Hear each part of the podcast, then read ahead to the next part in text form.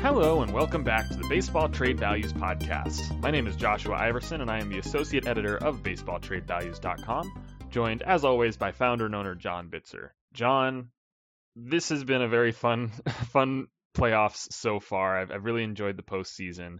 Um, perhaps a little bit more so living out here in Arizona and getting to root for those D backs, even though their days may be numbered here. Um, how are you doing? And and I know before we get too deep into the playoff talk, you'll you'll have some big news for us. But first, how you doing? Doing well. Also enjoying the playoffs now that they've you know it seemed early on there were a lot of non-competitive games, and that's really changed over the past few days. So uh, enjoying the Arizona Philly series, although uh, it seems like that one's going in a pretty clear direction, as is maybe the other one. Um, so we may have a, a Phillies Astros World Series, which sounds vaguely familiar. if you've been following sport the last few years, okay. Um, but yeah, I think it's been good. I, I, I, think the Phillies are a fun team to watch. I love watching the Diamondbacks. I'm secretly rooting for them, even though the rest of my family is rooting for the Phillies because they're not that far from where we live. But um, yeah, it's been good. Nice. So we'll put a pin in the playoff talk for now. I know there's a lot to get into there as far as the teams that are still in and the teams that have been knocked out in the last two weeks, and a whole lot of a whole lot of teams and fan bases are starting to look at their off-season plans a little bit more closely now. So we'll get into that in just a second. But first, we have a bit of an announcement on the new site. This is finally, you know, we've been talking about it for probably close to six months at this point. That yes, the site is getting some much needed upgrades, some new features, a whole bunch of performance improvements, all that good stuff.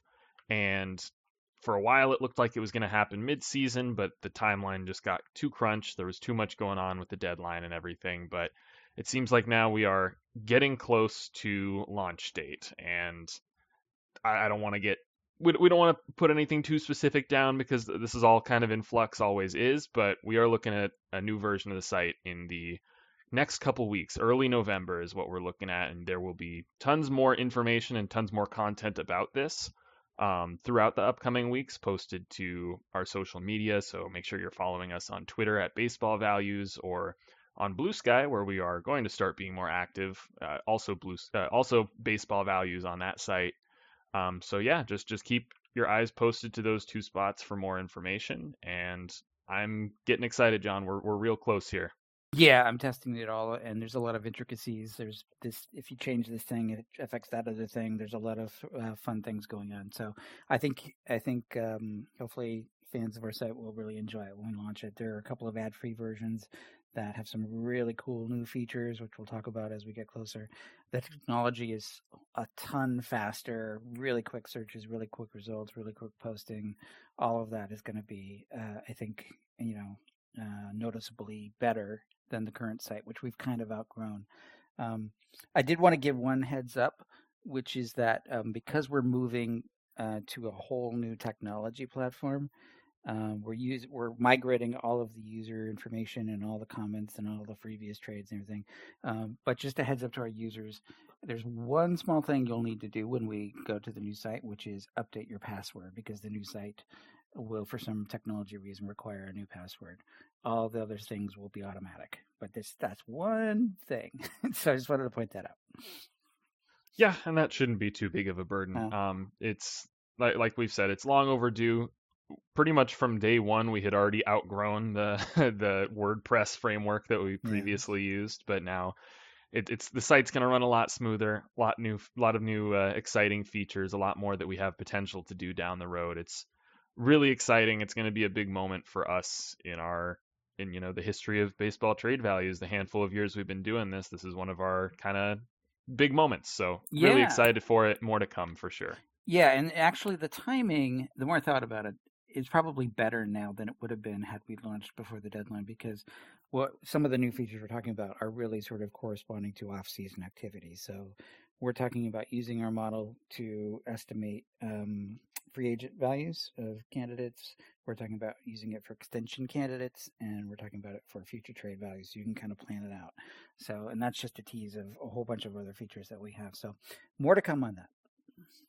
Right as as I said earlier, keep an eye on our socials. We will keep you all updated on that exciting news. Um, But let's go ahead and circle back. We can take the pin out now and let's talk some playoffs. Um, I would like to start with the teams that are still in it, and I'm going to put an asterisk on that because we are recording this on Sunday afternoon, late afternoon. So the game six of the ALCS between the Rangers and Astros has not started yet.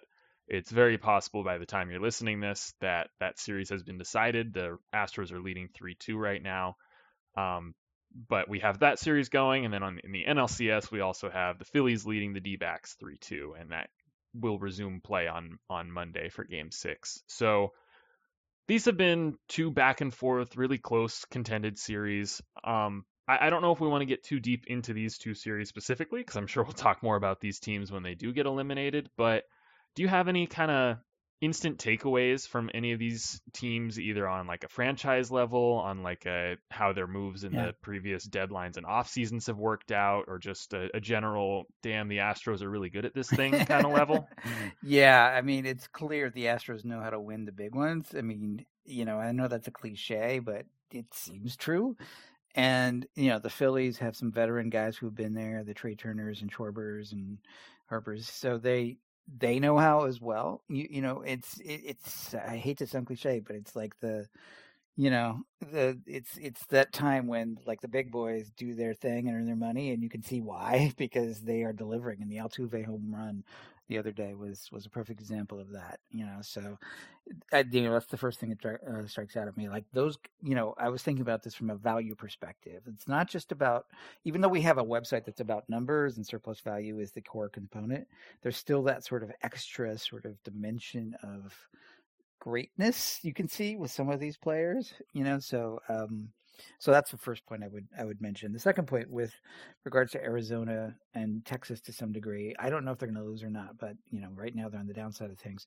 Um, but Arizona seems like um, it's not just that they're happy to be there, but they're plucky. I mean, and again, it's cliche. They're plucky, but um, you know, I think they are going to be, um, you know, really strong in the next couple of years. And so you have kind of two two teams who have been there and two teams that are sort of coming up um, and they're slightly different. Arizona was mostly built by the farm and a couple smart trades. Uh, Texas was mostly built by a combination of free agent signings, complemented. It's kind of like the reverse of what you would normally do: is build through the farm and complement with free agents. They kind of flipped that model and said, "Okay, we're going to sign Seager and Semien and some good pitchers, and bubble up the Evan Carters." So it's an interesting sort of model, uh, but I think it's working for them. So those are my thoughts.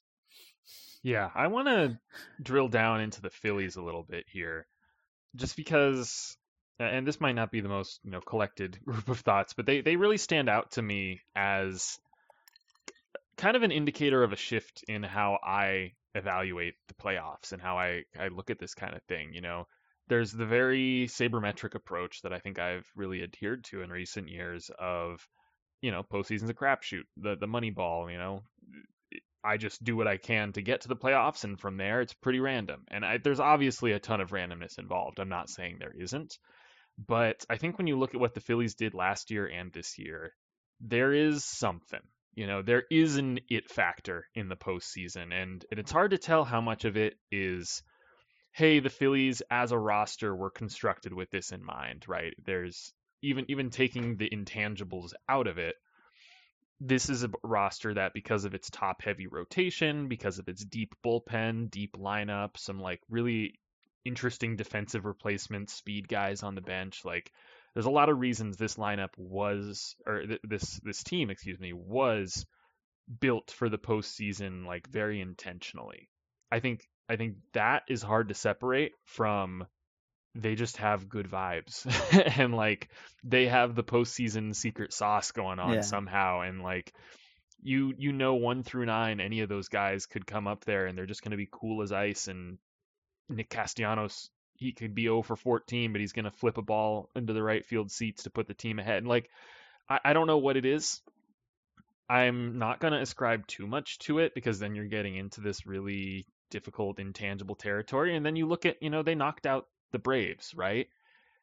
That doesn't mean that the Braves don't have these good vibes. Like, they obviously are a fantastic team. They obviously have a lot of experienced veterans that gel well together and should perform at a high level in the playoffs. So there is still some noise to it. Like, I I'm I still pretty firmly believe even this with this run that if you ran the simulation a hundred times or a thousand times or whatever, the Braves advance further than the Phillies on average. They're a better team, I, think, even you know, given some of the hits they've taken to their rotation coming into the postseason here. But I think the gap between playoff performance between those two teams gets narrowed a little bit compared to just, you know, looking the gap between them in the regular season. I think the Phillies have something.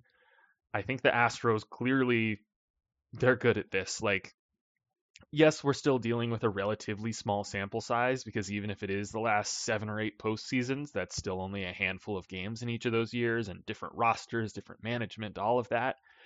But I still I feel pretty confident saying the Astros know what they're doing here from an organizational level, from a player level, from a managerial level, like top to bottom, they all come in with this mindset that like this is what we play for, right? And you even saw it in 2020 when they had a 500 season in the weird fluky shortened season that year and then they went to the playoffs and just it was it was just back to being the Astros again. Every time you think the Astros are taking a step back, they make the playoffs and then it's the same team firing on all cylinders once again. And so I think there's something to that. Again, not saying that other teams like the Braves or the Rangers have shown a lot of fight or even like you said how plucky the D-backs have been. Not saying that they don't have any of these it factors, but I think there is a special something in the playoffs that is intangible and is meaningful to the success of some of these teams. And you know it it helps recontextualize some of the moves that do and don't get made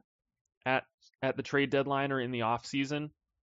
You know if a team has a real feeling that like this guy can be an it factor in the postseason that might move the needle on yes we'll throw in that extra prospect even if it you know pushes the trade a little bit lopsided, we think it's worth it because we think this guy could be this game changer for us in the postseason. And obviously, we have that built into our values already, but seeing it live in real time with teams like the Phillies, like it makes it it makes it understandable that some teams would value that postseason potential higher than others and push an extra chip in and make it an overpay even with our October bonus. And you think of a contract like Nick Castellanos or Kyle Schwarber, which both looked very under or very underwater contracts, very overpaid from the minute they were signed. Who cares about that right now? They're doing exactly what they need them to do here in the playoffs. Kyle Schwarber hits a home run or two every day, and he's carrying the team. And so, yeah, who cares if they spent a few bucks extra? Yeah. the the regular season performance isn't where you'd want it to be. They're performing when it counts. So there's my uh, soapbox about how uh, all that matters in baseball is grit and team culture and and clutch. Uh, back to you, John. Yeah, no, I mean, I mean, we haven't really talked too much about the pitching, but um, just some savvy trades that you can point out that are having an, a, an effect now on the postseason. So Jordan Montgomery was a pickup for the Rangers at the deadline. And the fact that he's pitching so well, he got on a roll towards the in the second of the season, and he's really sort of pitching with a lot of confidence. Um, he's never been known as like a power pitcher with super great stuff, but he knows how to pitch, and that's coming in handy.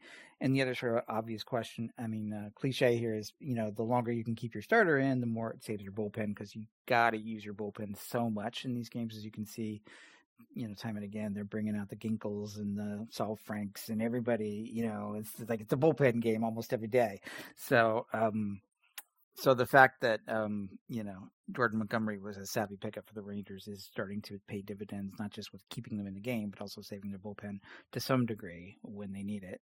And the same could be true of uh, Verlander for uh, the Astros. And when that trade happened, as we know, that that trade was pretty much dead on with our model. Uh, but there's an extra something that he always seems to bring in the postseason, so they're benefiting from that as well for the same reason, saving the bullpen a little bit too. Yeah, and there's been so much discussion about the role of starting pitching in the postseason and plenty of debate on did this guy get pulled too early? Did this guy get left in too late? And I think Mike Petriello on Twitter has done a good job of, of pointing out all of the times when a guy like Verlander or Gallen or uh, who was it that Verlander was going against in that game? Uh, maybe it'll come to me. Um, I think it was Montgomery actually. Yeah, it, was Montgomery, Verlander, yeah. and Gallen. Each of the three of them got left in for the third time through and gave up runs right away. And you know that's somewhat anecdotal evidence, small sample, whatever. But the whole point is that over a large sample, yeah, these guys take a step back their third time through the lineup, even the best of the best, and it's just a matter of how much of a step back that is, and if you're going to risk that compared to you know the benefit of saving some arms from the bullpen. And so I think, you know, the debate of whether the starter starting pitcher should go five or six innings or be pushed and try and get that seventh or eighth inning when they're quote unquote rolling that's never going to end. And that's not necessarily a debate I'm too interested in because it seems like the correct answer has kind of already been determined on that one. Um, but what I think is really interesting watching a team like the D backs, and, and obviously this isn't the way that they planned on this season going, where you know, they only have two reliable starting pitchers in Zach Gallen and Merrill Kelly, and then after that, it's really just I don't know. We'll, we'll see what Brandon Pfaadt can do for us, and then we'll try and piece together a game four. But I think my main takeaway from that, and from what we've seen from even even the Astros at times, even the Rangers at times, even the Phillies at times, and some of the eliminated teams, is you know, obviously starting pitching is important in the playoffs. Obviously you're going to have to trust everyone on your pitching staff to get important outs at some point in the series. I think it's just so important to have guys who can at least get through a lineup a couple times, that can at least get through five innings, even calling that like the bare minimum expectation, because it really throws a wrench into the whole series and has this domino effect playing all these high leverage innings back to back when you have to have a bullpen game. And even if you win it, like the D backs did, you see the next night how it impacted them in game five. You know, they, they won the bullpen game, game four. It all went perfectly according to plan. Their bullpen was phenomenal that game.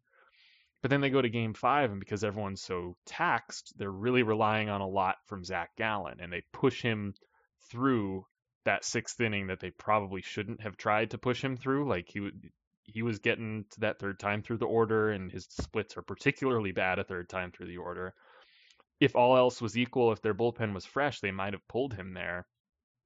And I think you saw exactly what happened. He he gave up a couple home runs, and suddenly the game was out of reach for them, especially going against a guy as dominant as Zack Wheeler was that night. So that's one of my biggest takeaways from these remaining teams is, you know, you're you're never going to have a rotation full of guys who are going to go seven, eight innings each time out there, but there is a lot of value to be had of at least getting five innings from each starter and not relying on a complete bullpen day in the postseason.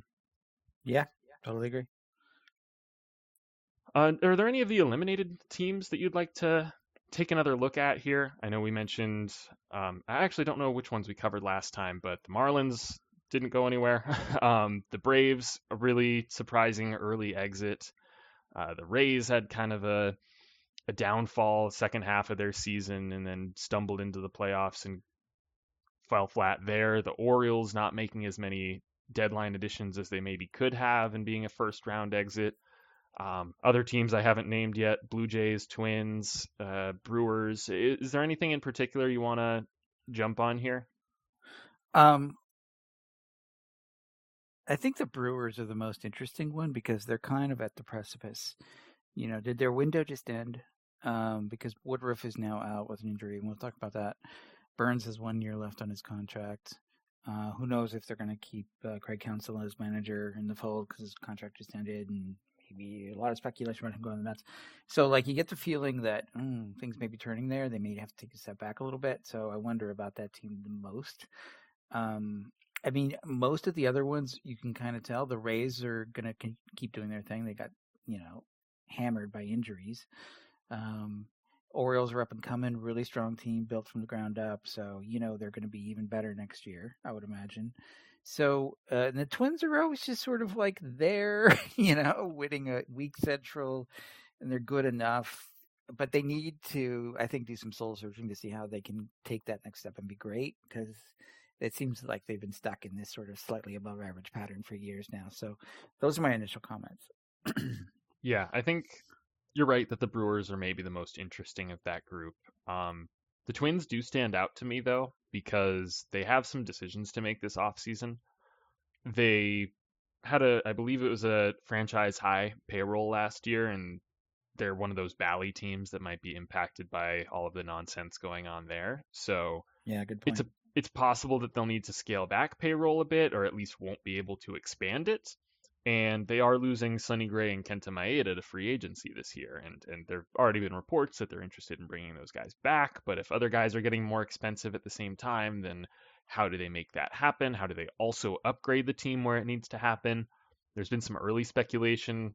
Both Jorge Polanco and Max Kepler have club options in the, I think, 10 million ish range for each of them and there's speculation on both of those guys as trade candidates because they are pretty stacked on young infielders and outfielders. You know, they still need to kind of sift through that mix and feel and feel out who's going to be their guy in some of these spots. You know, it was another kind of lost year for Alex Kirilloff and Trevor Larnach in a lot of ways. And Matt Wallner burst onto the scene, but is he going to keep it going? And can we really hand the everyday second base job to Edouard Julien? Is he a good enough defender? And, and a lot of other questions. You know, when does Brooks Lee come up?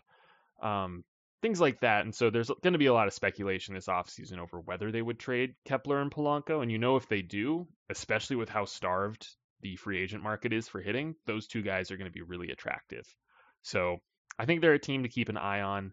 They have a, a, few different directions they could go because, you know, Kepler's been a trade candidate for them for the past two or three years and they've kept him this far. So who's to say they won't do it again? Um, so they're, they're interesting to me.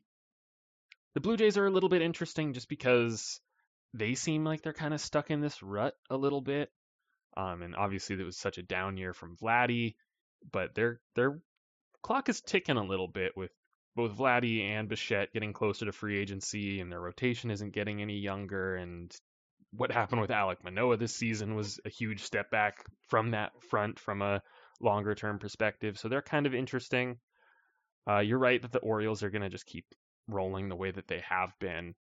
But at some point, push comes to shove, right? At some point, they're running out of spots for these talented young players. Yeah. Where are they going to go, right? Yeah, are they going to actually con- push some chips in? Yeah, exactly. There's probably a consolidation trade or two coming from them to kind of get, you know, package a couple of, you know, mid prospects for, um, you know, a decent starter or somebody who can kind of help them take to take them to the next level.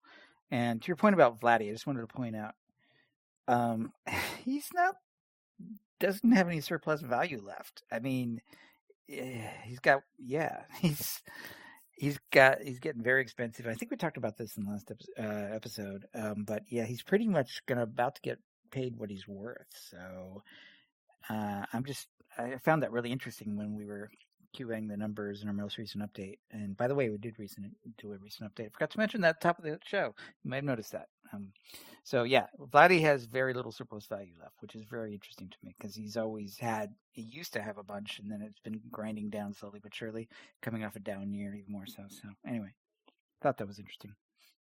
Yeah, definitely, and it's at some point push is going to come to shove in that organization and it's it's kind of a Cody Bellinger case almost where yeah he was an MVP type guy but yeah. if he continues down the path that he's on he's going to be non-tender that's just kind of the the truth of it and you can't really say um you know there's I mean he, his sole swing was off, right? And if he can't, if he has a down year offensively, then what have you got? You got a bad first baseman because he's a bad first baseman. Let's be honest.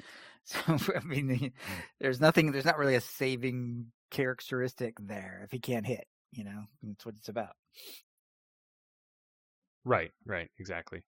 Um, I guess the only teams we haven't really touched on too extensively, I, I think I'm with you. The Rays are just going to keep doing the Rays. I don't think this is. I don't think they're in need of any organizational overhaul or anything like that. They've they had a disappointing second half for a number of on and off field reasons, but they're the Rays. You expect them to make a few changes, shuffle guys around, pick up some more scrap heap Robert Stephenson, Jake Diekman types, and, and make it all work.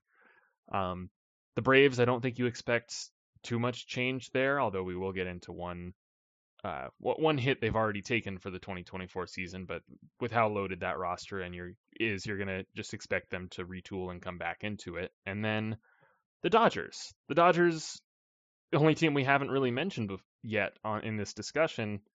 I think they're really interesting because last season was last off season was already kind of a turning point for them. They played it a lot more muted, a lot more safe than they normally would. It seemed like they were trying to stay under the luxury tax, and then they didn't for some reason. they, they pushed over to get Miguel Rojas, and it was just kind of an up and down year. They ended up being as strong as anybody expected, probably stronger than a lot of people expected. Um, especially the people that, like myself, that were kind of leaning towards the Padres to win that division. But they still eke it out. They still win the division, and then they just completely melt in the postseason. And who knows what Clayton Kershaw's future is looking like? There's questions with Julio Urias for off-field reasons. There's and he's he's a pending free agent anyway, even if there weren't those off-field concerns with him. And, and so there's there's reasons to have questions about the Dodgers as well and whatever direction they're going to take next. And and it's it's the Dodgers. They're a team that has earned the benefit of the doubt more than once through. Like they're they have proven time and time again that they can answer these questions and and bring up the next wave of kids and make the trades and signings that they need to to be a powerhouse year after year. But how safe is Dave Roberts' job, and how confident do we really feel that they're gonna just be the Dodgers year in and year out? Like it has to end at some point, right? Yeah, and and there was something different about the Dodgers this year. Something got exposed, and yes, you can point to the injuries.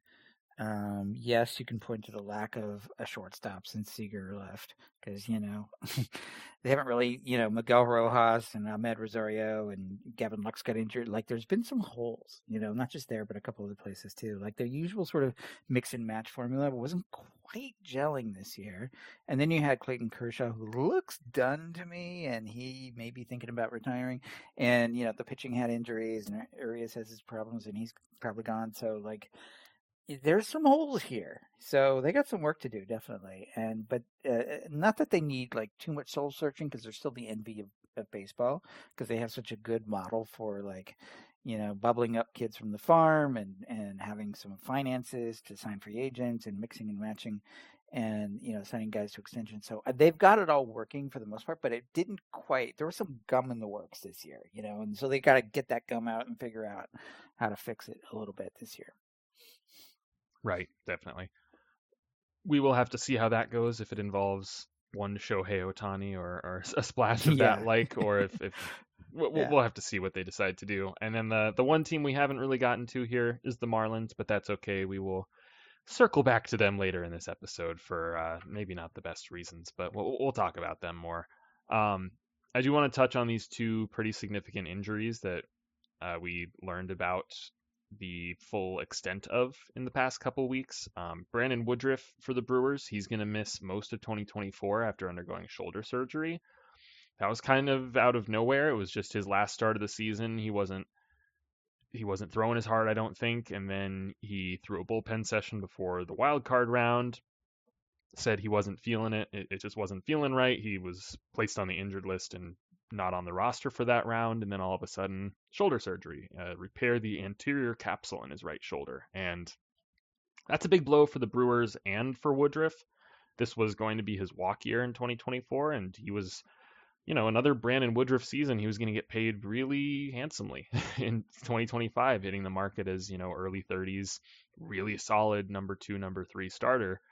And now it's a big question mark. And so there's a few different ways this can go now it's possible he misses the first chunk of 2024, comes back for the last month or two, looks like the same guy as before, and then, you know, he's still an attractive free agent.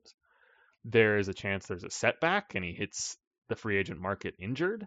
And then there's also room here for a Tyler Glasnow type deal where his Tommy John surgery was also very poorly timed as far as a free agency standpoint. And so it was mutually beneficial for him and for the Rays to agree to this heavily backloaded contract to give him time to rehab with the team and then have another full season under his belt with that team. And it, it, costs him a free agent year, but it gives him another chance to really establish himself as back healthy and performing well before he actually hits free agency. So I wonder if there's an opportunity for that with the Brewers and Woodruff. I think because it's a shoulder, that makes it a little bit dicier as well. Um, but just really, really unfortunate news for them. And, and like you were saying earlier, like they already have kind of a cloudy picture this offseason. They could go a couple different ways. They are kind of on the bubble. This doesn't help that at all, and it's uh, it's it's unfortunate, especially given how long people have been talking about whether they would trade a Burnes or a Woodruff or a Peralta, and now you're looking at Burnes as a year away from free agency and he's going to be expensive, and Woodruff is a year away from free agency and he's probably not going to pitch next year. So mm-hmm. it seems like overnight almost the the trade value of that starting rotation has evaporated. Yeah, uh, first of all, I really feel bad for Woodruff. it's just a heavy, you know, coming in his walk year, so he's gonna, you know, hopefully he recovers well. But that particular injury also is kind of not good. It's not in a good place. It's not your typical Tommy John back again in 12 to 18 months. It's like that's more serious than that, and not a lot of guys have come back the same from that. So what his future looks like is is very cloudy. So I feel bad for him. Um, as for the Brewers, yeah, we talked about that. And the, the okay, so what do you got? Pitching wise, you have Burnes in his last year. You've got Peralta on a still going on a ridiculously cheap cheap contract, but he's been kind of in and out. Sometimes he's he's he's injured, sometimes he's healthy, and sometimes he's a great starter, and sometimes he's not. So, but he's still getting your a lot of bang for the buck because he's very talented. So let's say you have good Peralta and good Burnes. Burnes wasn't quite as good this year as he has been in the past, but let's say you have good Burnes and good Peralta. You still still got at least three more rate, rotation slots to fill, right? And maybe Ashby's coming back, maybe. So you figure maybe that's a third. What else you got? And then how much money are you going to spend on that? um, rotation. You know, so and there's not a lot of pitching depth in their farm. They've got a bunch of outfielders, so you figure, okay, maybe maybe they make some trades. You know, um, of you know, some some of their guys. So, and then oh by the way, Willy Adames is in his last year of arbitration and getting expensive.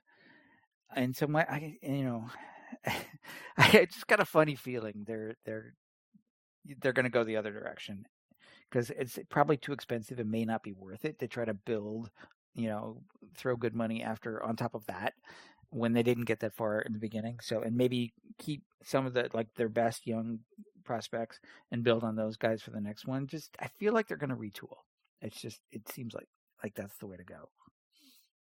Yeah, I mean, we've seen teams in this position hold on longer than they should and, and cling to hope and then ultimately have to kind of accept defeat at the deadline and, and get less than they would have gotten for some of these guys. And I think the Brewers are smarter than that. And especially with some of the turnover, especially if they lose Counsell here, I think it just makes sense to say we gave it a good ride, but we can't keep pushing for 83 wins and and hoping to make it through the playoffs with this core in place. You know, the clock is ticking on guys. We do have exciting young players in place. We're not going to tear this thing to the ground and take another 5 years to get into the playoffs, but like you said, it's time to retool. You know, Corbin Burnes probably isn't going to lead the Brewers to a World Series next year and he probably isn't going to be extended. So, let's make the tough decision now, and hopefully it sets us up for success two or three years from now when a guy like Jackson Chourio is hitting his stride and Sal Frelick is making an impact and, and guys like that. So I think they're a smart yeah. organization that will follow the kind of Billy Beane like rather trade a guy too early than too late yeah. kind of idea. And unfortunately, you know, it's a freak injury. You couldn't really see it coming, but they ended up on the too late side of things with Woodruff. And I guess that could just be a reminder for them and, and kind of a wake up call. And let's not make that same mistake with a guy like Burnes. Yeah. So Burnes has uh, about thirty million dollars in surplus according to our model. So you're going to get some good, you get a package back for him. He's only going to be making fifteen in salary. So, um, yeah, and you know, there's the QO draft pick that eh, whoever, depending on the team that that ultimately acquires him, if such a scenario passes out, then you would also get the benefit of a QO draft pick at the end of the day or resign him. So uh, I think he's attractive as a as a trade candidate. Uh, starting pitching, you know, is always more demand than supply for starting pitching. So I think they should strike while the iron is hot there. Yeah, you could you could just see some sort of a big mega deal with the Dodgers for both Burnes and Adames, and maybe you gotta you gotta iron yeah. out some kinks there. Maybe there's not a natural you know trade pitching for for those guys fit, but maybe a three team deal or something. I think that, yeah. that that pair has been speculated for the Dodgers going back to the Lux injury. Mm. But Lux is coming um, back, so now you know, true. you know, maybe put him at second. You know, there's some ways to go here. Right. Um, moving over to another team and another injury here, I, I kind of alluded to earlier. Similar injury, different situation. Kyle Wright undergoes shoulder surgery, and he's also going to miss the 2024 season. Um, he had a really strong year for the Braves uh, in 2022, and it looked like this is a former first round pick finally breaking out. And then this year was a complete loss season. He was pretty bad and he was pretty injured, and then he finishes the season with this substantial injury that's also going to knock him out for next year. So it's really unfortunate. It, he's going to come back in 2025 not really having a whole lot under his belt, and shoulder injuries are always scary. Luckily, at least from the Brave side of things, he's not necessarily, you know, he wasn't expected to factor into their team's future the same extent that Woodruff was for the Brewers.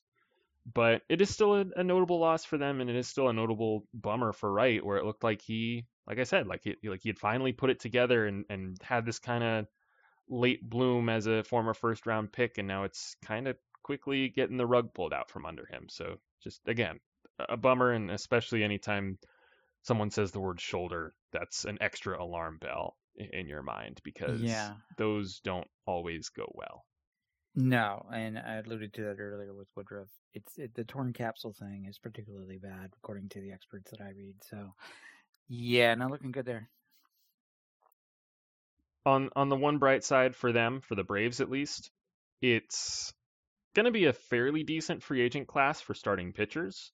There, there's going to be a lot of options there, and you know the Braves haven't necessarily been aggressive with spending in free agency in recent years, but given the depth of the class, they should be at least able to find a mid to back end arm to fill those innings without too much trouble. And, you know, part of one of the benefits of how they've locked up all of these guys to below market deals is A, you know, they're below market deals, so they have a little bit of room to make some of these free agent additions. And B, they have total cost certainty of pretty much everyone on their roster. They know exactly what payroll is going to look like in each year for the most part, so they can really plan these things out in a way that a lot of teams can't.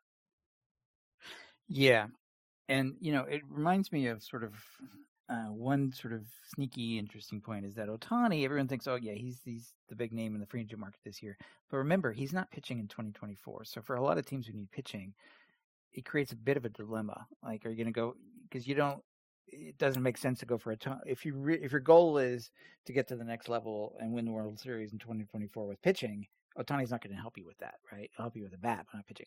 Down the road, he can help with pitching, presumably. But um, you've got to look at the other guys. Is my point. if you want starting pitching help for 2024.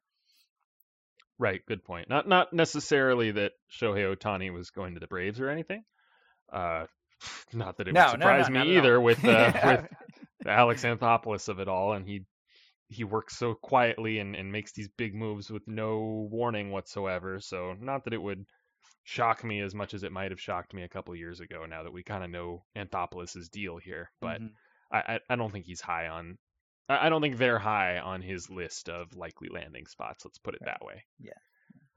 Um, let's shift behind the plate for two real quick hits. Uh, the Reds re-signed catcher Luke Maile to a one-year deal with the club option for 2025, 3.5 million dollar guarantee. Good money, for you, Luke. yeah, just one of those bounce around the league, strong defensive reputation, clubhouse guy, et cetera, et cetera. Um, so good for him, good for them. Uh, not much else to say there. Um, and then one other quick note I wanted to bring up. On an earlier episode, we talked about how the Angels placed Max Stassi on the restricted list near the end of the year, and, and he, they said he was healthy but dealing with some family issues. And we pointed out on on this episode or on this podcast how that saved them a few bucks because he doesn't get paid on the restricted list, and so we were wondering a little bit like, hey, is this like a phantom IL, phantom restricted list kind of thing, so that they can try their best to sneak under the luxury tax? Uh, it doesn't seem like it. He shared this past week about some of the family issues that have been going on. Apparently, his baby son was born three months early, weighing like a pound and a half. So they've been dealing with that, and and understandably, uh, maybe yeah. can't focus on baseball for the Los Angeles Angels while while that's happening. So yeah. wishing all the best for them and and hope it seems like things are going about as well as they could be given everything how how concerning of a situation that is and how scary that is, but hoping it continues to to trend in the right direction there for them. Agreed. Okay, shifting back to baseball a little bit. Let's talk about some of the other big news. You know, it's been kind of surprising. There's been a lot of loud news from the eliminated playoff teams or from teams that never made the playoffs. Like I, feel like usually they keep things quiet during October. Usually, you know, there, there's some you hear about some of the coaching merry-go-round and some of the front office stuff, but it feels like it's been particularly dramatic this month. Uh, maybe maybe I'm just misreading that, but big piece of news is that the Marlins and Kim Ng parted ways, and this was really a shock, really unexpected. Uh, Ng had a mutual option for 2024, and the club exercised it, but Ng declined it. And after this broke, more reporting showed that there was a pretty substantial difference of opinion between Ng and owner Bruce Sherman. Um, probably most significant in that dis- uh, disagreement, misunderstanding was that Sherman wanted to hire a head of baseball ops to work above Kim Ng, which, given how, you know, how hard Kim Ng has had to work to get to the spot that she's been in, and how successful the season was, and you know how much of that could directly be attributed to some smart moves on her part. That's just a slap in the face. Um, and I, I think it's pretty understandable why she would walk away from that situation after being told, hey, we're not going to extend your contract right now. You're going to be kind of a, a, sitting duck for this year. Oh, and also we want to hire someone to be your boss, and you're going to lose some autonomy and have have to report to someone, and, and all the moves go through them. So there were some other bits and pieces here. You know, there's kind of an you know disagreements on specific personnel and approach and a whole lot of details to this, like a whole lot to unpack, but that seems like it was the biggest indicator that this is just not a good relationship and it was no longer going to work going forward. And so Kim Ng declined her side of the option and she is now free to work wherever she chooses, although there was a report that came out that she might just take a year off and return to the game after the 2024 season and and once she does, I'm sure there will be plenty of teams lining up to hire her. So, what was your initial reaction to this, and what is next for for both the Marlins and Kim Ng? My initial reaction was not good, and look, this, she's done a great job there. She made some. I mean, we can tell just by looking at her model, she did great. And, you know, at the deadline this past year, she built a winning team. Um, you know, made some savvy, um, you know, a lot of savvy moves. Uh, a couple of clunkers, like Avisail Garcia didn't turn out so well, but you know, for the most part, she's and Segura didn't turn out so well, but for the most part, she's done well, and she's built the team from kind of a losing team to a winning team, which is exactly what you want your your head of your front office to do, and she did it in you know male dominated culture. So kudos to her for doing that, and only to find that after doing all of that, um, she is insulted by you know, the owner saying, "Yeah, well, yeah, we're going to hire a number one above you. You're it's effectively demoting you after a great job." I cannot, I cannot, and it, it, that doesn't sit well with me at all. And and you know, and I don't know Bruce Sherman at all, but but you know, the fact that you know she's now gone. Derek Jeter left a, a couple years ago under uh, curious situation circumstances again. At some point, you have to look at you know, if there's high turnover, the problem is not them, it's you. So I think this Bruce Sherman's going to have to do some soul searching here because if he's going to continue to own the team, he's he's you know he may continue to be a problem, just like Arte Moreno with the Angels, and you know we've talked about some other owners that are not ideal. Um, so I think that might so which leads to my larger point, which is if he's the problem, who's going to take that job, and how's it going to go for them? now the good news is you know, because they kind of ch- changed the culture in the team, it's in a better place than it was a couple years ago. So whoever steps in has a better situation to work with. Um, I did note that they also fired their uh, farm director, of am- uh, director of amateur, amateur scouting, um, and I actually thought that was okay because them their first round draft picks in the last couple years have not been great, and maybe that hurt Ng with in the owner's mind as well. Um, but there have been some. Their first, if you look at their front uh, first rounders in the last three four years, they've all kind of been busted. Uh, they're not totally busted yet because it's still year early for some of these, but they're not considered high top prospects. And so they could have done a better job on that front. So the guy who's responsible for that is gone. Um, so that's the one thing I would say is okay, fair. Um, but in general, we're talking about a lot of dysfunction there, and I don't know who's going to step into that role. You know, you probably need somebody who can manage up really well, um, because I mean that's the case with a lot of these jobs and a lot of these sort of owners with big egos. Um, that's probably the hardest part of the job, I'm guessing, um, because they can be meddlesome, and even the best of them, they put together a plan and they execute on the plan like Ng did for the most part. You know, you're still gonna have a problem because the owner is too meddlesome and has a big ego or whatever. So, I think that's that's the problem there, and I I wish luck to whoever takes that job. And for Kim Ng, I think she did a good job. And I know Boston was interested in her. To your point, she might just be like, "I'm take a break for a year," mm-hmm. and good for her because I think the demand will still be there a year from now. So, you know, she's fine. Right, and to to put a couple names to that item you had about the the scouting director, I believe it mm-hmm. was. Yeah. Um, that that's players like JJ Bleday, where yeah he hasn't worked out, or Kahlil Watson was traded away and has had a bunch of off-field issues and hasn't right. performed on the field either. And Jacob Berry, I think he was their 2022 first mm-hmm. round pick. Uh, he's been a bust so far. Again, early going, but uh, and, and, the name here, I'm, I'm researching on the fly here. Amateur scouting director DJ. Oh goodness, how do you say this name? Uh, S V I H L I K Svihlik. Sure. Um, but and, and it's reasonable on both sides, I think here, where all of those hitters, especially those early round hitters, yeah, for the most part they've struggled and those haven't looked like the smartest picks. But then you look on the other side of it, they're they've had a lot of pitching talent come from the draft in the recent handful of years, and that's kind of been yeah. the backbone of the organization in the last handful of years. And so it's you know there's two sides to every coin where it wasn't a clear job of wow they just haven't gotten anything from the draft. It was more so you know they're missing on the most valuable picks, but they're still getting value elsewhere. And I it seems I guess that Ng was more likely to or preferred to try and improve the issue, you know, try and improve the the lack of success on the hitters and keep the person who she trusted to continue to select good pitchers and help develop good pitchers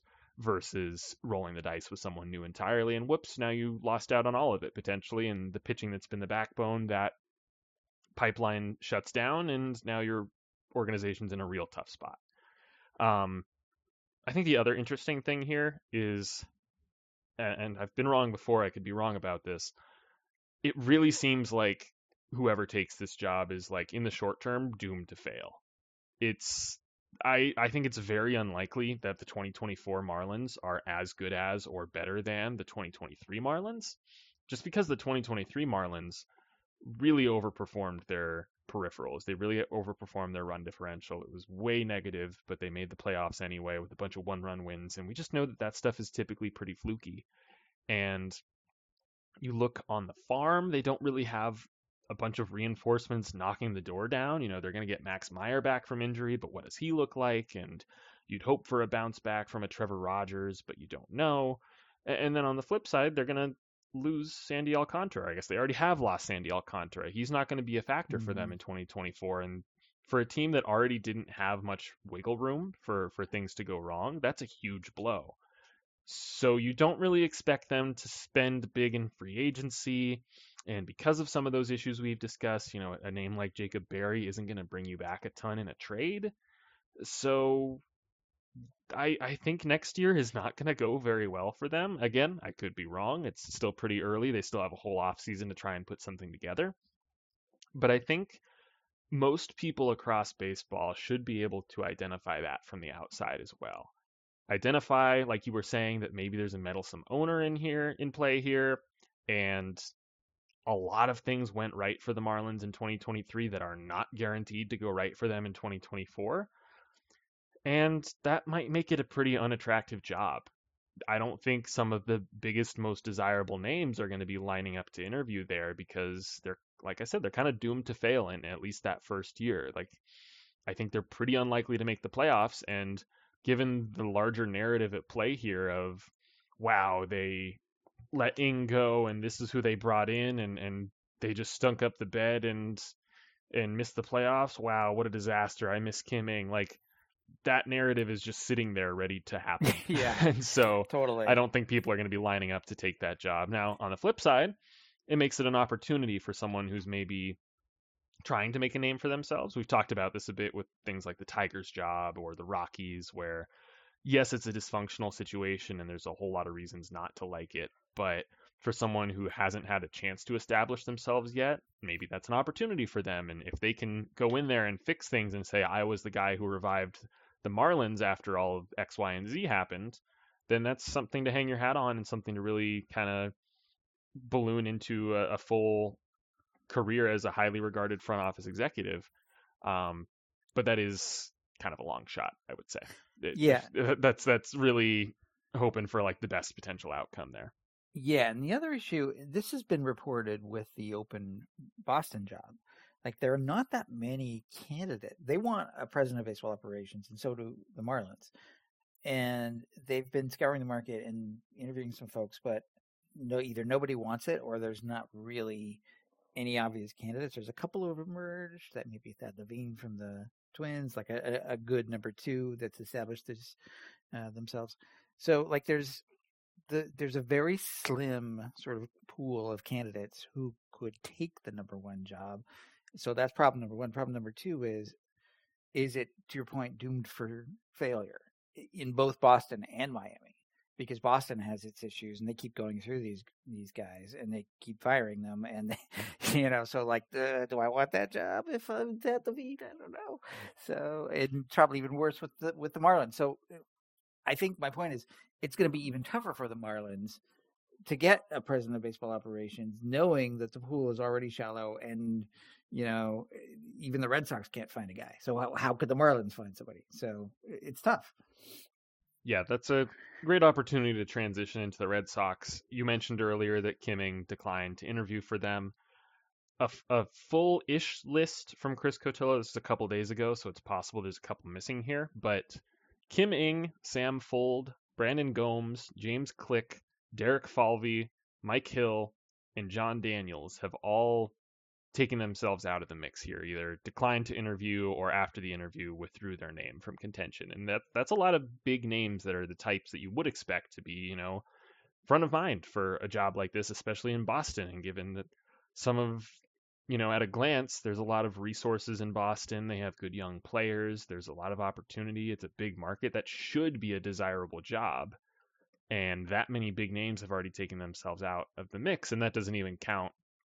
Also listed here, Raquel Ferreira, who is their, I believe she's one of their assistant GMs, um, who cited family reasons as, as mm-hmm. not wanting to uh, interview for that top job. And then Mike Hazen and Amiel Sawdaye, uh, who are two of the top executives in Arizona, who rather than entertain this option, uh, even though it looked like it was going to be available pretty early to them, they instead decided to uh, sign extensions and remain with the D backs.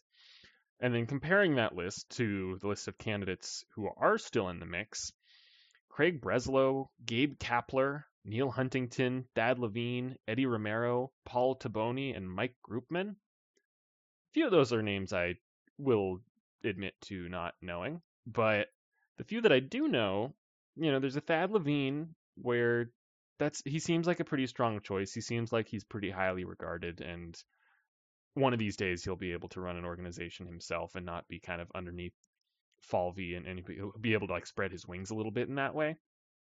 But Gabe Kapler is seems like a, a, a reach a little bit. I know he does have a front office past, but I don't know about that. And Craig Breslow, it seems like a big leap for him, and and I know he's also highly regarded and viewed as just a smart baseball person, but I don't know. I, I don't mean any disrespect to any of those names, especially the ones that I don't necessarily know as well. But it seems like they're starting to scrape the bottom of the barrel. And as I say that, it sounds very mean. Uh, but uh, yeah, I think it's it true. A slightly they, different way. I get your point, yeah. though. yeah, uh, I guess what I'm trying to say is they've kind of already exhausted all of the most attractive yeah. options here and not not in the sense that they interviewed these people and decided they weren't the right fit the opposite. They decided that this job was not the right fit for them and that should be a red flag.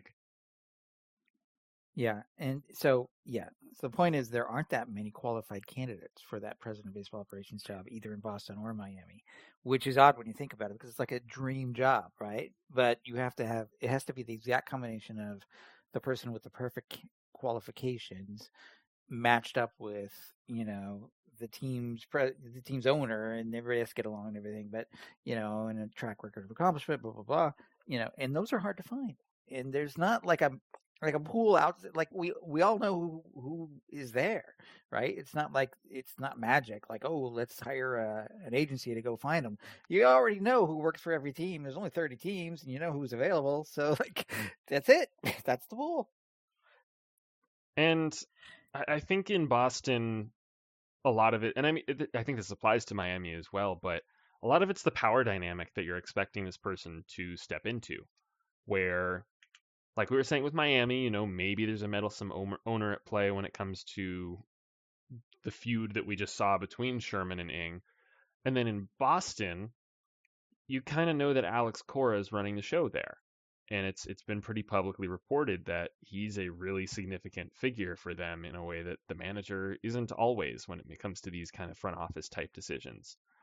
And so between that, between John Henry, you know, there's there's kind of this sense that he's been penny pinching in recent years. He's not fully flexing the the Red Sox payroll might that he could be. And you know, they'll still make a splash for a Yoshida or a Story, but you wouldn't necessarily expect them to be front of the line for an Ohtani or or even a Yamamoto. So what is the appeal then? You know, if you're going to be coming into a spot where you're you're technically number 1 in the baseball ops department, but your boss, the owner, is very has his ear very close to Alex Cora's mouth and you're gonna have to be in lockstep with Cora, or otherwise it's gonna cause problems from from day one. And you might not have all those resources that you should have available to you. You might have budgetary constraints and have to kind of work under those limitations with the the heavy expectations that come with running this team and with everybody comparing you to how Chaim Bloom ran the team. So there's a lot you know, a lot of the things on the surface with that Red Sox job that seemed like they should make it attractive, there's just as many when you when you look at it a little bit closer of like, hmm, that would give, you know, yeah. one of these t- few top candidates that are out there, it would give them some pause in taking this job well, yeah. So it's it's beginning to look kind of Shakespearean to me. Like there's a Lady Macbeth kind of vibe going on with Cora and the owner, and like, what is what is he whispering to like that that you know who wants to step into that? Um, so you get it. You know, Cora clearly does well managing up, but then whoever takes that top job, it's like, okay, wait, that's my job. You're supposed to be managing the field, and so they got to sort that out as well as deal with the owner. And oh, by the way, that owner has fired every single person in this job you know, perhaps prematurely in the case of Bloom. Um, so, like, are you set up to success? So that's there's a whole bunch of thorny issues there. Yeah, and at least at least going for the Red Sox job is they have a much stronger core in place, I would say, than the Marlins do. And you know, Rafael Devers is locked up long term, and he's maybe not you know, he's he's not one of the five or ten best players in the game, but he's very, very good and a very consistent, reliable player to have kind of anchoring your lineup. So he's a strong start, and you know, Jarren Duran broke out last year and looks like their leadoff guy. Yoshida, his defense hasn't been there, but he's at least looking like a solid hitter. He's at least a, a fearsome bat in the top half of that lineup. Um, Triston Casas is coming into his own on the farm. You have Marcelo Mayer, you have Nick Yorke, you have, you know, they might have struck gold with guys like Roman Anthony and Miguel Bleis in the lower minors. There's a lot to like there. They have a lot of the pieces in place and really just need somebody to make that push, make it click. Like you, you almost look at it and say, like, this is an opportunity for a Dombrowski type to come in and push the right buttons in a few different spots, you know, make the one or two aggressive trades with a couple of prospects that you're not married to, make the free agent push for those two starters that you really do like and think will solidify this rotation, and then wait for Mayer to come up, wait for Ceddanne Rafaela to make his impact in the big leagues, and boom, it's a it's a championship caliber team. Like from that perspective, at least, you can see the appeal of the job, but it seems like in recent years there there there's more awareness to some of the other factors at play. I think may, maybe the Angels can be exhibit A, or uh, test case A, whatever you want to call it, of what how how damaging a meddlesome owner can really be to an organization, even when everything else, like the stars are aligned in every other way. And I don't mean to blame Arte Moreno entirely for all of the Angels' misfortunes during the Trout and Ohtani era and and how disastrous that all went. There was a lot else at play there, and you know, we, we could do a whole podcast episode about that. But it's pretty clear that he's part of why things went wrong there. And I think more so, more and more these days, people are looking at that scenario and saying, I don't want to be a part of that. I don't want my career to be tainted by that. And I also just don't want to be, you know, working in a potentially negative environment like that. You know, even smaller scale, you know, not worrying about your reputation as much, but just that doesn't seem like it would be fun for me to work there. I don't want to do that. So I wonder if that's that kind of mindset is growing. It kind of seems like it is to me. And if that's true, then that's just a point against the Red Sox job, even even with all of the positives in play there. I have nothing to add to that. It was well said.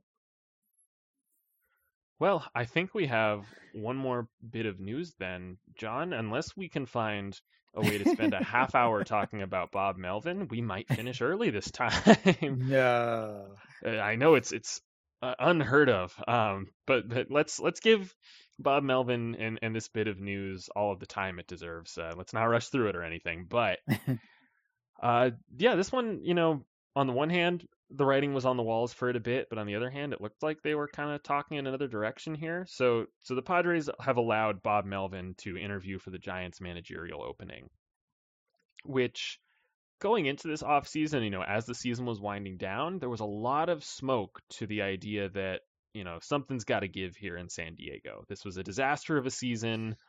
You know, there were clubhouse concerns. Nothing went according to plan. The clock's running out. This is an expensive team that didn't even make the playoffs, et cetera, et cetera. And so when those kinds of things happen, you immediately look to the manager and to the, the general manager head of baseball ops. And so a lot of people looked at AJ Preller and a lot of people looked at Bob Melvin and said, one of these guys has to go. You know, whether it's an actual issue with the relationship here or just we need a scapegoat or whatever, one of these guys has to go. And from pretty early on, you know, right at the end of the season, they came out and said, uh, Peter Seidler came out and said, AJ's my guy, Bob is my guy. These they're they're staying here. I don't have any plans to move on from either of them. I I'm looking forward to seeing them run the team in 2024. But seems like they've kind of changed directions here. And according to Dennis Lin and Andrew Baggarly of The Athletic, Bob Melvin is the favorite for the Giants, and, and it kind of makes sense. You know, if if you're the Padres and you're gonna allow your kind of superstar manager to interview for a division rival, how how is he gonna just walk back to you after that? Like, how is the division rival gonna say nah, and then and then he just comes back and he's managing the Padres next year. How does that work? like that's not no, going to happen. So no, I think it does not. I think there's a clear direction here. It seems very likely, and you know, we we've said things like this before, and we saw with the whole, you know, not it's kind of apples to oranges, but the whole Carlos Correa thing that you know nothing is finalized until it's finalized here. But it seems like Bob Melvin has the inside track to being the Giants' next manager, which there's I, I, have a lot of mixed feelings about that, and I'm sure you do too. But this is just it, it's big. It's it's really big for the NL West. Um, you know, I, I think we could talk for a while here about whether, you know, about the role of a manager and whether Melvin's name precedes him a little bit in this and, you know, maybe the actual impact he'll have on the field and in the clubhouse isn't as sizable as this news will be made out to be, but I also think it's kind of a big deal and it it indicates some changes going on both in San Diego and San Francisco that are pretty interesting. So this news just broke today. I honestly don't know if I've given it enough time to process it really. Um, what, what was your reaction to this, and how do you see this going for both of these teams? My first reaction was, huh, okay. I'm not surprised, given what we know about the contentious relationship between Preller and Melvin. But my second reaction was, wait a second. Okay, they granted him permission to interview for a job with one of their direct competitors. Like, imagine if you worked for I don't know Bank of America and Wells Fargo wanted to call you, eh, wanted you to interview. Um, would would do you think you would be? And you did. You think you'd be coming back to your Bank of America job? Like, that's just not. You know, it's done. In other words, it put it put a fork in the relationship between Preller and Melvin. He's not coming back to the Padres. What whatever happens with the Giants, he probably gets the job. But that, even if he doesn't, the fact that the Padres said yes, go, that broke the relationship for good. And he's not coming back after that. You can't publicly say, yes, go interview with somebody else, especially one of our direct competitors. And, and oh, if it doesn't go well, let us know. We'll bring you back. It's like, no, that's not happening. It's over. So um, that's my that's my dominant thought right now. Um, but I also think there's probably a second thought, which is if it's because of that, because the Giants have um, you know, jumped through some hoops to get to him. And I read one of the sort of middle paragraphs of one of the stories that said, "Oh, and by the way, they in order to do that, they promised that he would be given extra special consideration. In other words, he's not just in the pool of regular candidates, like he is extra special candidate. All of that says there's smoke, there's fire, there's probably a job there waiting for him in San Francisco. So this is almost a done deal if it's if it's being announced and reported on at this point. Yeah, and we we can maybe talk about Melvin specifically here because you and I have both been A's fans and watched Melvin pretty closely and saw how he ran his teams. The sense that I've always gotten is he's not necessarily anything special from, you know, an on-field perspective. He's not you know, an early days Joe Maddon where he's this innovator and he's trying out all these wacky ideas that are giving his team extra value. You know, he's not doesn't have some edge with defensive shifts. He doesn't push all the right buttons in the bullpen every day. He doesn't always pull his starter at exactly the right time. Whatever. He's not he's not superlative in any of the on-field sense. But the report you get is that he just really knows how to run a clubhouse. And that's why some of the reporting coming from San Diego was so surprising that the clubhouse, there was unrest there and there was lack of leadership and questions about certain individuals. And that goes into a whole rabbit hole that I believe we touched on in the last episode of like, okay, is the clubhouse unrest preceding the poor performance or is the poor performance leading to the clubhouse unrest? And like, would the clubhouse have been hunky dory if they had won 10 more games and made the playoffs? We'll never know.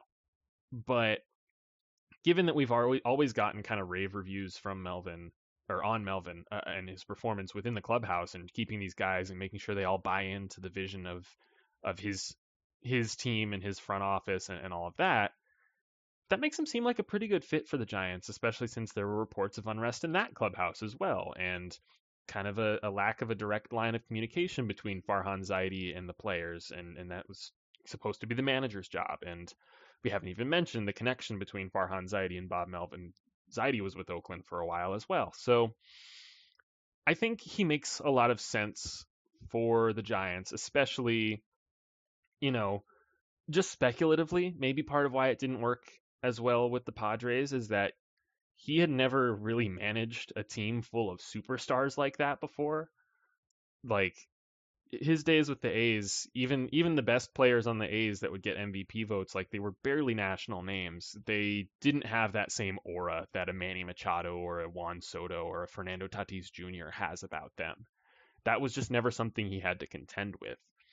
And so maybe that was tough for him to get a handle on at first and going to a more familiar setting with a team of relative nobodies in San Francisco. Maybe that's a good landing spot for him. And especially since we expect that team to be aggressive this offseason after missing out on Judge and Correa and now oh there's Ohtani they're they're expected to be near the front of that race and going for other big names as well. Maybe the stars are aligning a little bit better for him to be in a bit more of a familiar situation where rather than being dumped into this dumped directly into the fire of all these conflicting big personalities instead he can be the one who starts from scratch and kind of pieces it all together that's at least my you know optimistic outlook on his fit with the giants um, do you do you read similarly like did, what was your kind of understanding yeah, of yeah. Melvin during his time with the A's and how he might fit here. Yeah, I totally agree with you. Like, there's nothing, there's no standout quality like a Joe Maddon and his quote unquote innovations. And I don't think that's necessarily in vogue or necessarily wanted by anybody. I think whatever what most teams say is they want somebody who is in sync with the front office because nowadays, you know, they have daily analytics and they, they say, okay, this guy, you know, use him this way, this guy use him that way, and that's what Zaidi had with Kapler until he until he didn't. Um, in in in Preller's case, I think he's it's clear he's a micromanager, and so Melvin was like, "What are you doing in my dugout? Get out of my dugout. This is my space." So, it, yeah, I'm simplifying, but that's basically the gist of it. Um, so I think he's the type of person who will will get along well with the front office, uh, so long as they don't invade his space or overrule him or you know step on his toes or you know getting his stuff. So he wants like a clear line, like this is my clubhouse. This this is my thing. I'm happy to work with you. Give me the numbers. I'll you know I'll do the best I can with them. But I also want a little give and take with you know I've got a feel for it. And so his most successful jobs have been that way, where it's a little bit of give and take on both sides. There wasn't that give and take in San Diego, and there were egos going getting in the way. So I think that's why that failed. I think it looks pretty good on paper, given his relationship with Zaidi, given his history with the Giants in the Bay Area. Um, so I think that looks good. Um, the team he might inherit, should he get the job, is kind of a mess, though. you know, they kind of fell apart this year. And, you know, the free agents they signed, Haniger and, and, you know, a bunch of old pitchers, you know, are showing their age and their health issues. And so, and there's not much of a core coming up either. So, you know, from his point of view, am I stepping into like a winning situation where I take it to the next level? No, probably not. He's stepping into a situation similar to what he did with the A's in 2011, which is okay, there's problems. Let me see what I can do. Let's build a clubhouse. Let's see if we can work with front office and just go from there. And and that's perfectly fine. I think that's a good fit for him. So all in all, I think it makes sense. Yeah, I, I agree. And then the flip side of it in San Diego, I don't think this is a situation where they, you know, interview a few guys and then they promote the bench coach. That's not what's happening there. Mm-hmm. And especially because the bench coach, I believe, is Ryan Christenson, who followed Melvin to the mm-hmm. Padres from the A's, and you'd kind of assume he would do the same to the Giants. It seems like those two are kind of a package deal. They're they're pretty close.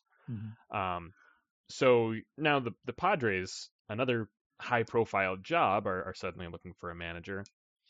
Craig Counsell? I mean, I, I the the Mets fit might be stronger and it's been rumored for longer, but this is maybe even a more attractive job than that one. I guess it doesn't have the David Stearns connection, and as you said, maybe there's some meddling going on with Preller, but this is an immediate win now high profile team rather than what Counsell would be stepping into with the Mets, where they kind of have to figure out what's going on for the next year or two and, and work themselves back into a contender now that they've st- taken a small step back. I, I don't think it, it's Counsell or bust or anything like that in San Diego, but I do think this is a role that really needs an experienced manager. And maybe even that's that might just be like the optics of it, right? Of it, it ah. just seems weird to have a rookie manager thrown into this fire yeah. thrown into this clubhouse with the Sotos and Machados and Tatises of the world, knowing that 2024 is the year they have to win because then Soto walks. Like I don't think that's something you would throw a less experienced guy into. Like it's it's got to be a big name. Fuck. I think it's bring Jim Leyland back. Jim Leyland. Yeah, right. uh, I mean, yeah. I mean, yeah, that's got Buck Showalter's name all over it. I. I, I think you're making a good point. Now, now, of course, I'm I'm I'm not being totally serious here, but and I know he wants the Angels job, but why would he take the Angels job if he can manage the Padres to a World Series? Because the Angels are even more of a mess than the Giants. So like, uh, I don't know. I'm just speculating here. um, but that seems like a the type of guy that they need, uh, who can manage the egos, who's had some big name players and some big name towns, and so sure, why not? Yeah, and obviously this is still very early. This news just broke a couple hours ago at the time of recording, so I haven't even seen any you know short lists of speculation for for names that might have been connected to the Padres job or anything like that. We're still in the very early goings here, but I imagine a lot of baseball people they already have Craig Counsell on the brain. He's going to be one of the first spots their mind goes, and we're going to see all of that buzz for a while until, you know, I don't know if it's going to take until the playoffs end or what for us to actually get a final answer on what Craig Counsell is doing. Uh, but just a, just another team to throw into that mix there, I suppose. And and you're right, a, a guy like Buck Showalter, you know, uh, I'm I'm struggling to think of any other names at the at the current moment, but an experienced guy who can really go in and, and say, "Yep, we're gonna win this," and you can trust me when I say that because I've done it before. I think that's what they're gonna look for.